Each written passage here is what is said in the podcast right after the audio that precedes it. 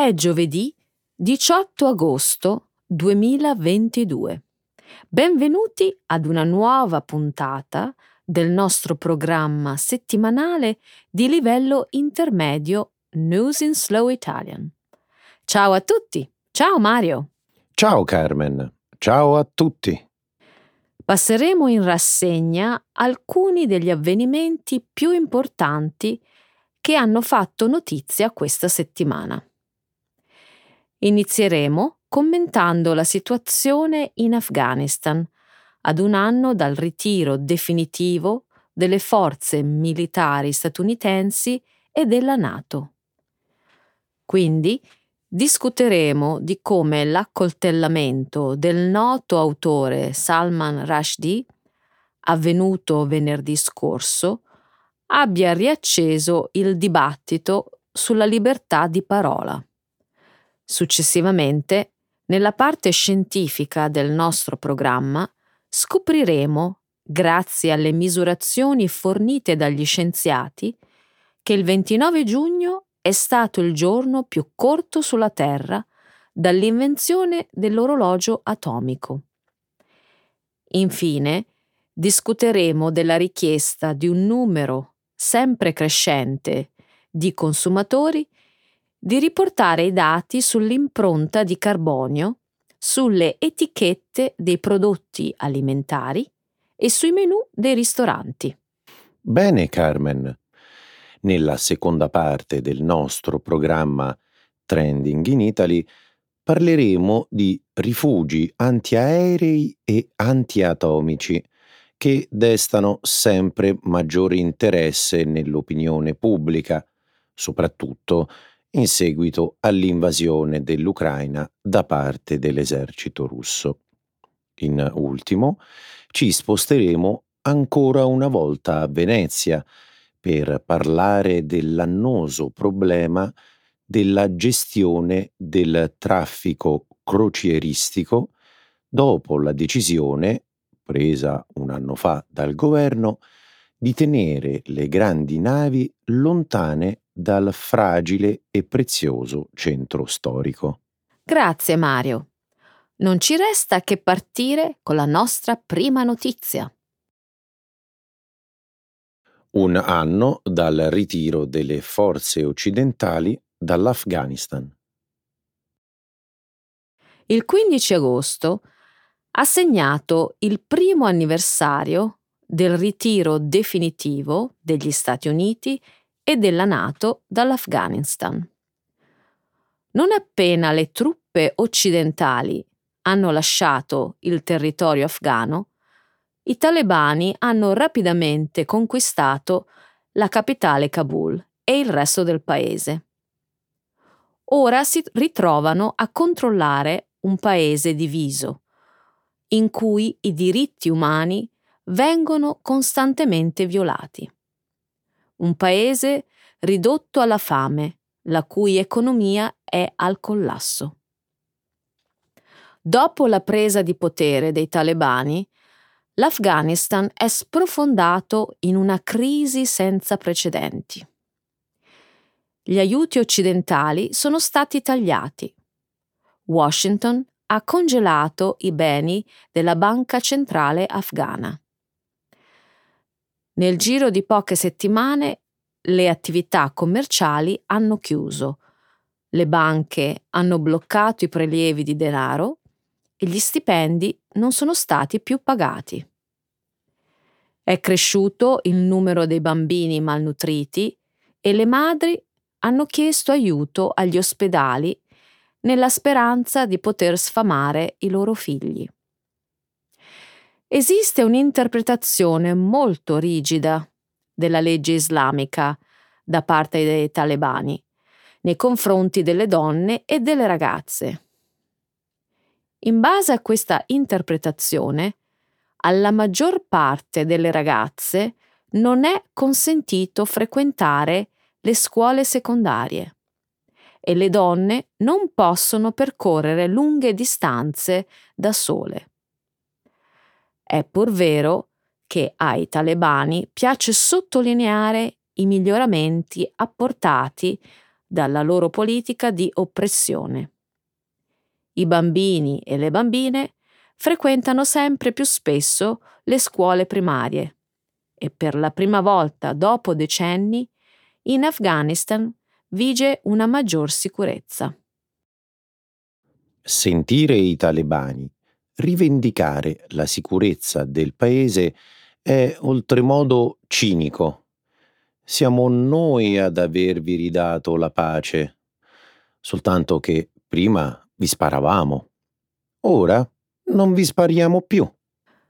Mario, reagissi come se non te l'aspettassi. Ma davvero sei sorpreso? Stiamo parlando dei talebani, dopo tutto, una versione estrema e patriarcale dell'Islam. Certo che non sono sorpreso. Ma mm, forse è meglio cambiare argomento. Pensi che il ritiro sia stata una buona idea? All'inizio avevo qualche dubbio. In realtà ho ancora qualche riserva sulla goffaggine con cui è avvenuto il ritiro. Ma alla luce di quanto è accaduto nell'ultimo anno, credo che quella di ritirarsi sia stata la mossa più azzeccata. Perché lo pensi? Immagina se l'Occidente era ancora impegnato in Afghanistan a combattere contro i talebani, quando la Russia ha invaso l'Ucraina a febbraio, o con la Cina che minaccia Taiwan. Mm, penso che tu abbia ragione. Quando le forze occidentali hanno lasciato l'Afghanistan, Putin aveva già iniziato ad ammassare le sue truppe al confine con l'Ucraina e subito dopo l'amministrazione Biden ha lanciato un allarme sull'imminente invasione. Esattamente. Il Pentagono voleva andarsene in fretta dall'Afghanistan. Forse erano già al corrente che qualcos'altro stava per accadere. Salman Rushdie un'icona riluttante della libertà di parola. Venerdì scorso Salman Rushdie è stato colpito con circa 10 coltellate sul palco del Chautauqua Institution nella parte occidentale dello Stato di New York, mentre si accingeva a tenere un discorso è stato immediatamente trasportato in ospedale e attaccato ad un respiratore in attesa di essere operato d'urgenza. Ora le sue condizioni sono in netto miglioramento, nonostante rimangano ancora gravi. Salman Rushdie è l'autore dei Versetti satanici, pubblicato nel 1988 il libro fece infuriare i musulmani perché forniva una descrizione del profeta Maometto che molti consideravano blasfema. Nel 1989 il leader iraniano Ayatollah Khomeini ha emesso una fatwa e ha ordinato l'omicidio di Rushdie è rimasta in vigore fino al 1998, anno in cui il governo iraniano ha dichiarato di non sostenere più l'omicidio. C'è da dire che anche in Occidente non tutti hanno apprezzato il modo in cui Salman Rushdie ha esercitato la sua libertà di parola. È stato molto criticato per aver offeso i musulmani. Tuttavia, dopo l'attentato della scorsa settimana, molti scrittori e leader mondiali hanno espresso solidarietà al signor Rushdie. Sono d'accordo con il presidente Macron che ha salutato Rushdie come l'incarnazione, e cito testualmente, della libertà e della lotta contro l'oscurantismo, contro le forze dell'odio e della barbarie. Abbastanza forte come citazione, non credi, Carmen? Sicuramente lo è e si adatta perfettamente alla situazione che si sta vivendo. Del resto, Macron ha anche detto di non voler esprimere alcun giudizio sulla decisione di Charlie Hebdo di ripubblicare le vignette del profeta Maometto.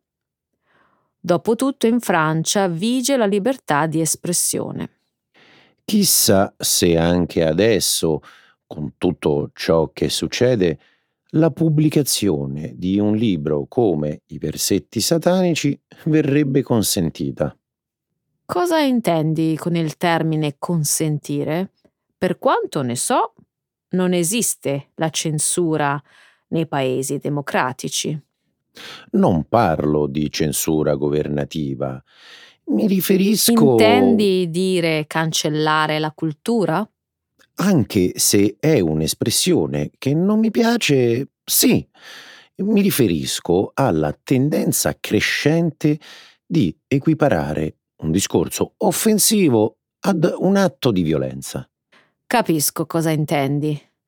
Ma sai, sono sicura che fin quando ci saranno personaggi come il signor Rushdie e lo stesso Charlie Hebdo che non hanno alcuna esitazione ad esprimere liberamente il loro pensiero, ci sarà sempre qualcuno disposto a pubblicare qualsiasi contenuto, purché sia legale.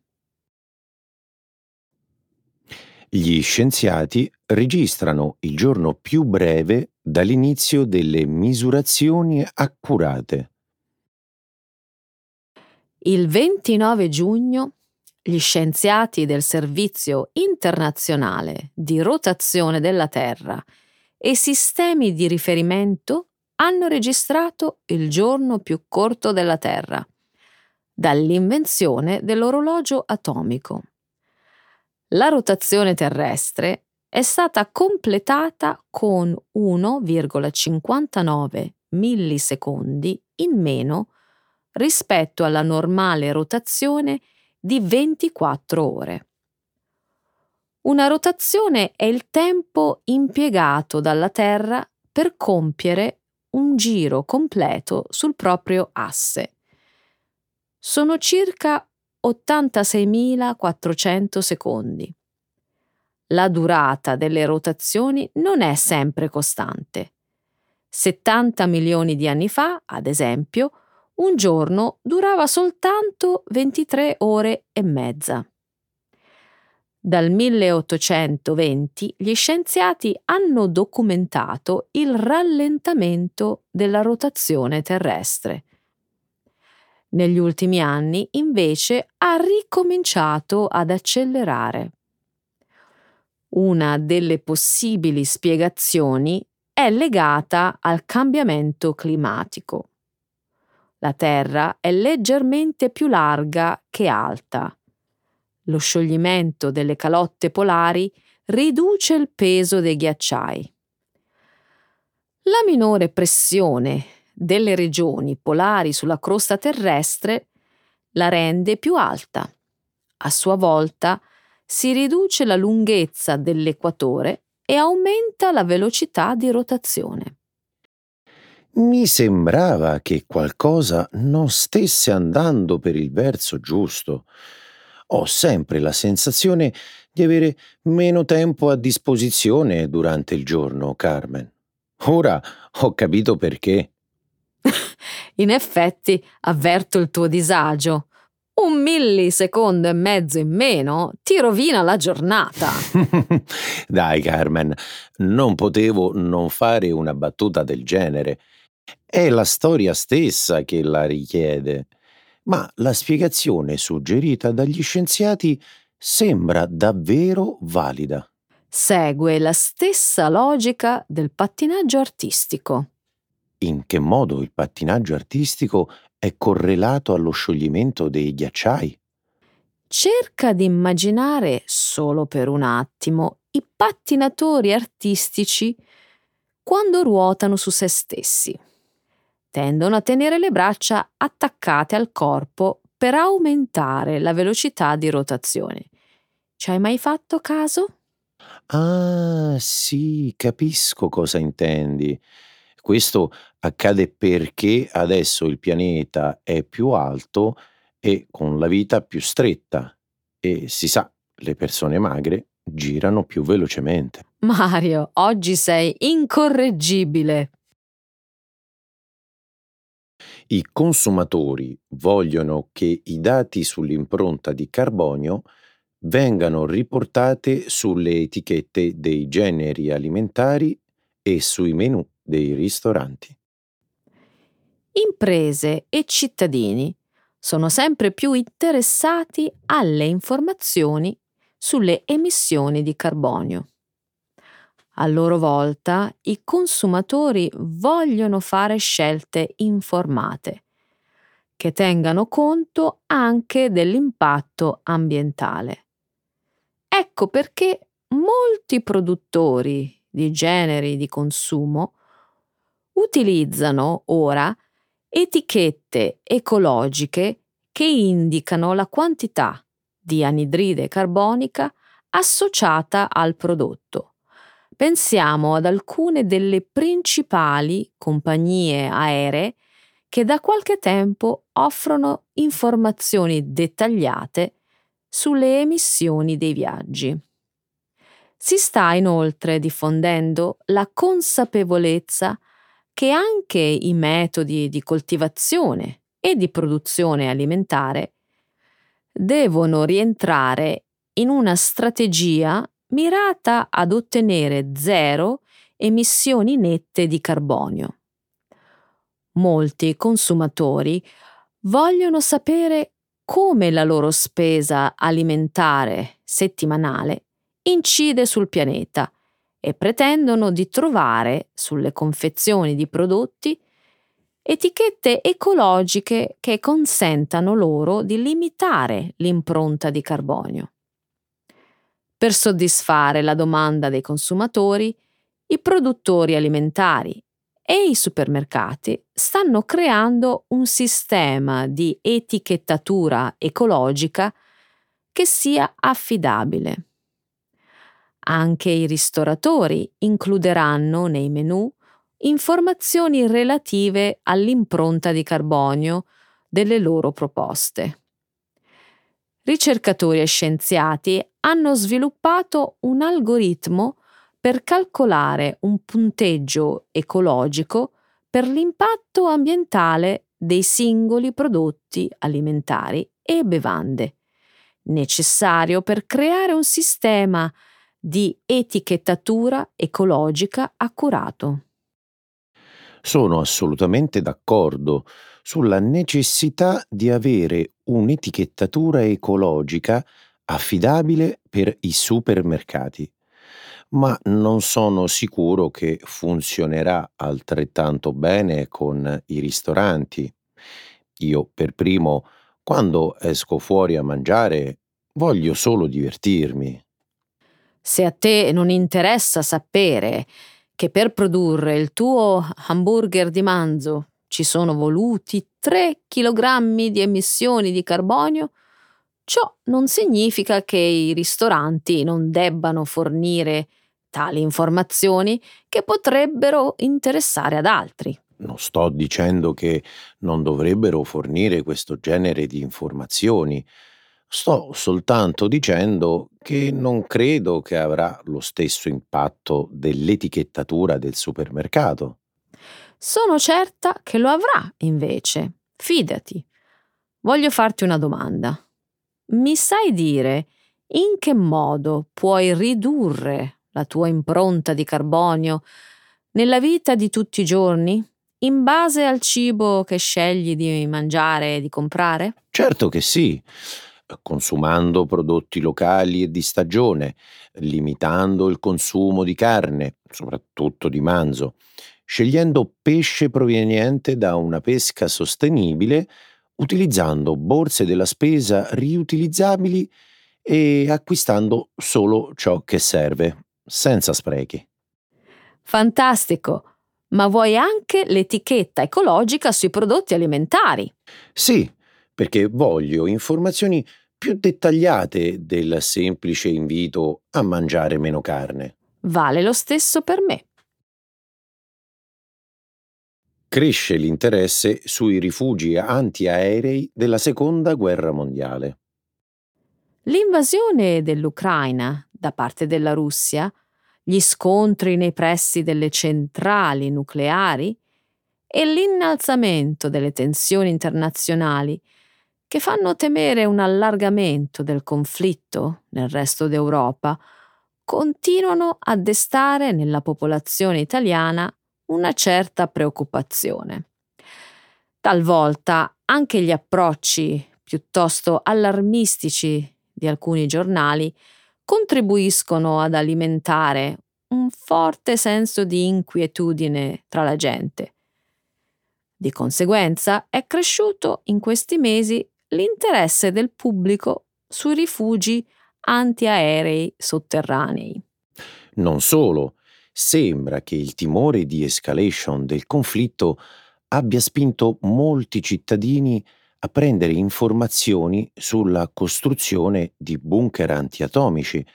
Questo è accaduto nel mese di marzo. L'allarmismo adesso sembra essere rientrato, ma la curiosità sui rifugi antiaerei sotterranei sparsi lungo tutta la penisola italiana continua a rimanere elevata. Lo dimostrano i tanti articoli pubblicati sull'argomento. Il quotidiano Agenzia Giornalistica Italia ha scritto il 3 agosto un pezzo sulle centinaia di bunker disseminate in tutto il paese, molti dei quali risalenti al secondo conflitto mondiale e al periodo della guerra fredda. Tanti sono in disuso da molti anni e sono inutilizzabili, se non per pochissimo tempo, in caso di emergenza estrema. Un esempio è il rifugio antiatomico ubicato nel monte Moscal, in provincia di Verona, noto per essere la più imponente struttura di questo genere sul territorio italiano. Poi ce ne sono altri di dimensioni inferiori, più antichi e oggi utilizzati per vari scopi, tra cui quelli legati al turismo. Questo lo sapevo. In Italia ci sono tantissimi bunker e alcuni sono diventati addirittura dei musei. A Napoli è molto nota la Galleria Borbonica. Ne ho sentito parlare parecchio. È un tunnel molto lungo che risale all'Ottocento. Fu realizzato per essere una rapida via di fuga per l'allora re Ferdinando II di Borbone in caso di tumulti in città mentre nel secolo successivo, durante la Seconda Guerra Mondiale, venne adoperato dalla popolazione come rifugio antiaereo. È un luogo davvero incredibile e secondo me vale la pena visitarlo. Invece, di recente, la stampa ha riportato la notizia del ritrovamento di un rifugio antiaereo che si dirama nel sottosuolo di Roma per oltre 10 chilometri. A quando risale la scoperta? Ai primi giorni di agosto. Il bunker si trova nel quartiere Centocelle, in prossimità di un deposito dell'ATAC, l'Agenzia del Trasporto Autoferrotranviario del Comune di Roma. Il rinvenimento è stato del tutto casuale generando parecchio stupore. Ci credo. L'esplorazione è solo agli inizi e gli speleologi sperano di imbattersi lungo il suo percorso in altri ritrovamenti e testimonianze del passato. Secondo una prima analisi, potrebbe trattarsi del rifugio più grande di Roma. Staremo a vedere se sarà veramente così. Intanto l'Italia continua a discutere di bunker antiaerei e sono convinto che continueremo a leggere altri articoli sul tema. Venezia continua a dibattere sul problema delle grandi navi. Il dibattito sui danni e benefici del turismo crocieristico viene ciclicamente ripreso dai quotidiani italiani, soprattutto quando c'è di mezzo Venezia, che da molto tempo cerca di trovare un equilibrio tra l'allontanamento delle grandi navi dalla laguna e la protezione di un settore su cui si basa quasi totalmente l'economia dell'intera città. È successo anche alcune settimane fa quando i giornali hanno fatto trapelare la notizia dell'espediente escogitato dalla nave Norwegian Gem per portare nel centro storico i suoi 1500 passeggeri. La nave di quasi 300 metri di lunghezza della compagnia scandinava Norwegian Cruise si è fermata in rada nel tratto di mare fuori del Lido, dove solitamente sostano le grandi navi in attesa di entrare in porto. Quindi ha gettato l'ancora in mare e ha trasportato nel centro storico i passeggeri con lancioni Gran Turismo, evitando così i divieti imposti nel luglio del 2021 dal governo di Mario Draghi. Ti riferisci al divieto di transito delle navi di grandi dimensioni nel bacino di San Marco, vero? Esatto. Da allora le crociere sono state dirottate dal terminal Venezia Marittima al porto commerciale di Marghera, che si trova sempre all'interno della laguna ma distante dal centro storico.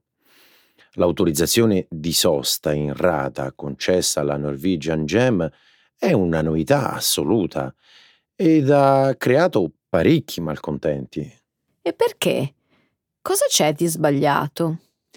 Tenere le navi fuori dalla laguna mi pare fosse una delle richieste principali di gruppi e associazioni che si occupano della tutela ambientale del territorio. Dico bene? Sì. Se ricordo bene, le associazioni ambientaliste hanno spinto molto per allontanare le navi da crociera dalla laguna, perché sono mastodontiche, inquinano molto e il loro continuo passaggio crea un moto ondoso che a lungo andare rischia di danneggiare irreparabilmente le fondamenta della città. Vero, però in questo caso le lamentele sull'iniziativa della nave Norwegian Gem non vengono sollevate dalle associazioni ambientaliste, ma dal comune di Venezia. Il motivo? L'amministrazione veneziana vorrebbe che i turisti rimanessero più giorni, esattamente l'opposto del turismo mordi e fuggi proposto dalla compagnia Norwegian Cruise Line. A loro dire, gli approdi occasionali avrebbero effetti positivi piuttosto insignificanti sull'economia e servono solo ad aumentare il traffico pedonale nel centro della città. Purtroppo il modello di vacanza in crociera è questo. Difficilmente riusciranno a cambiarlo. Dopo la Norwegian Cruise, diverse compagnie di navi da crociera hanno chiesto di fermarsi in rada e di evitare di attraccare al porto di Marghera. Il comune teme che in questo modo potrebbe perdere il ruolo di porto d'attracco principale insieme a tutti gli introiti che il settore portuale riesce a generare quando le navi ormeggiano dentro la laguna. Per questa ragione, come riporta il quotidiano Il Gazzettino del 27 luglio, gli addetti del settore vorrebbero che la marittima tornasse ad essere operativa. Non so, Mario. Ci sono voluti anni prima che il governo trovasse il coraggio di spingere le navi da crociera lontano dal centro storico di Venezia. A mio avviso, difficilmente si tornerà indietro. Bene, carissimi amici, anche questa puntata del 18 agosto è terminata con la splendida Venezia. Grazie tante, Carmen. Prego, io vorrei sempre andare a Venezia. Sempre, bellissima. Ciao! Ciao a tutti!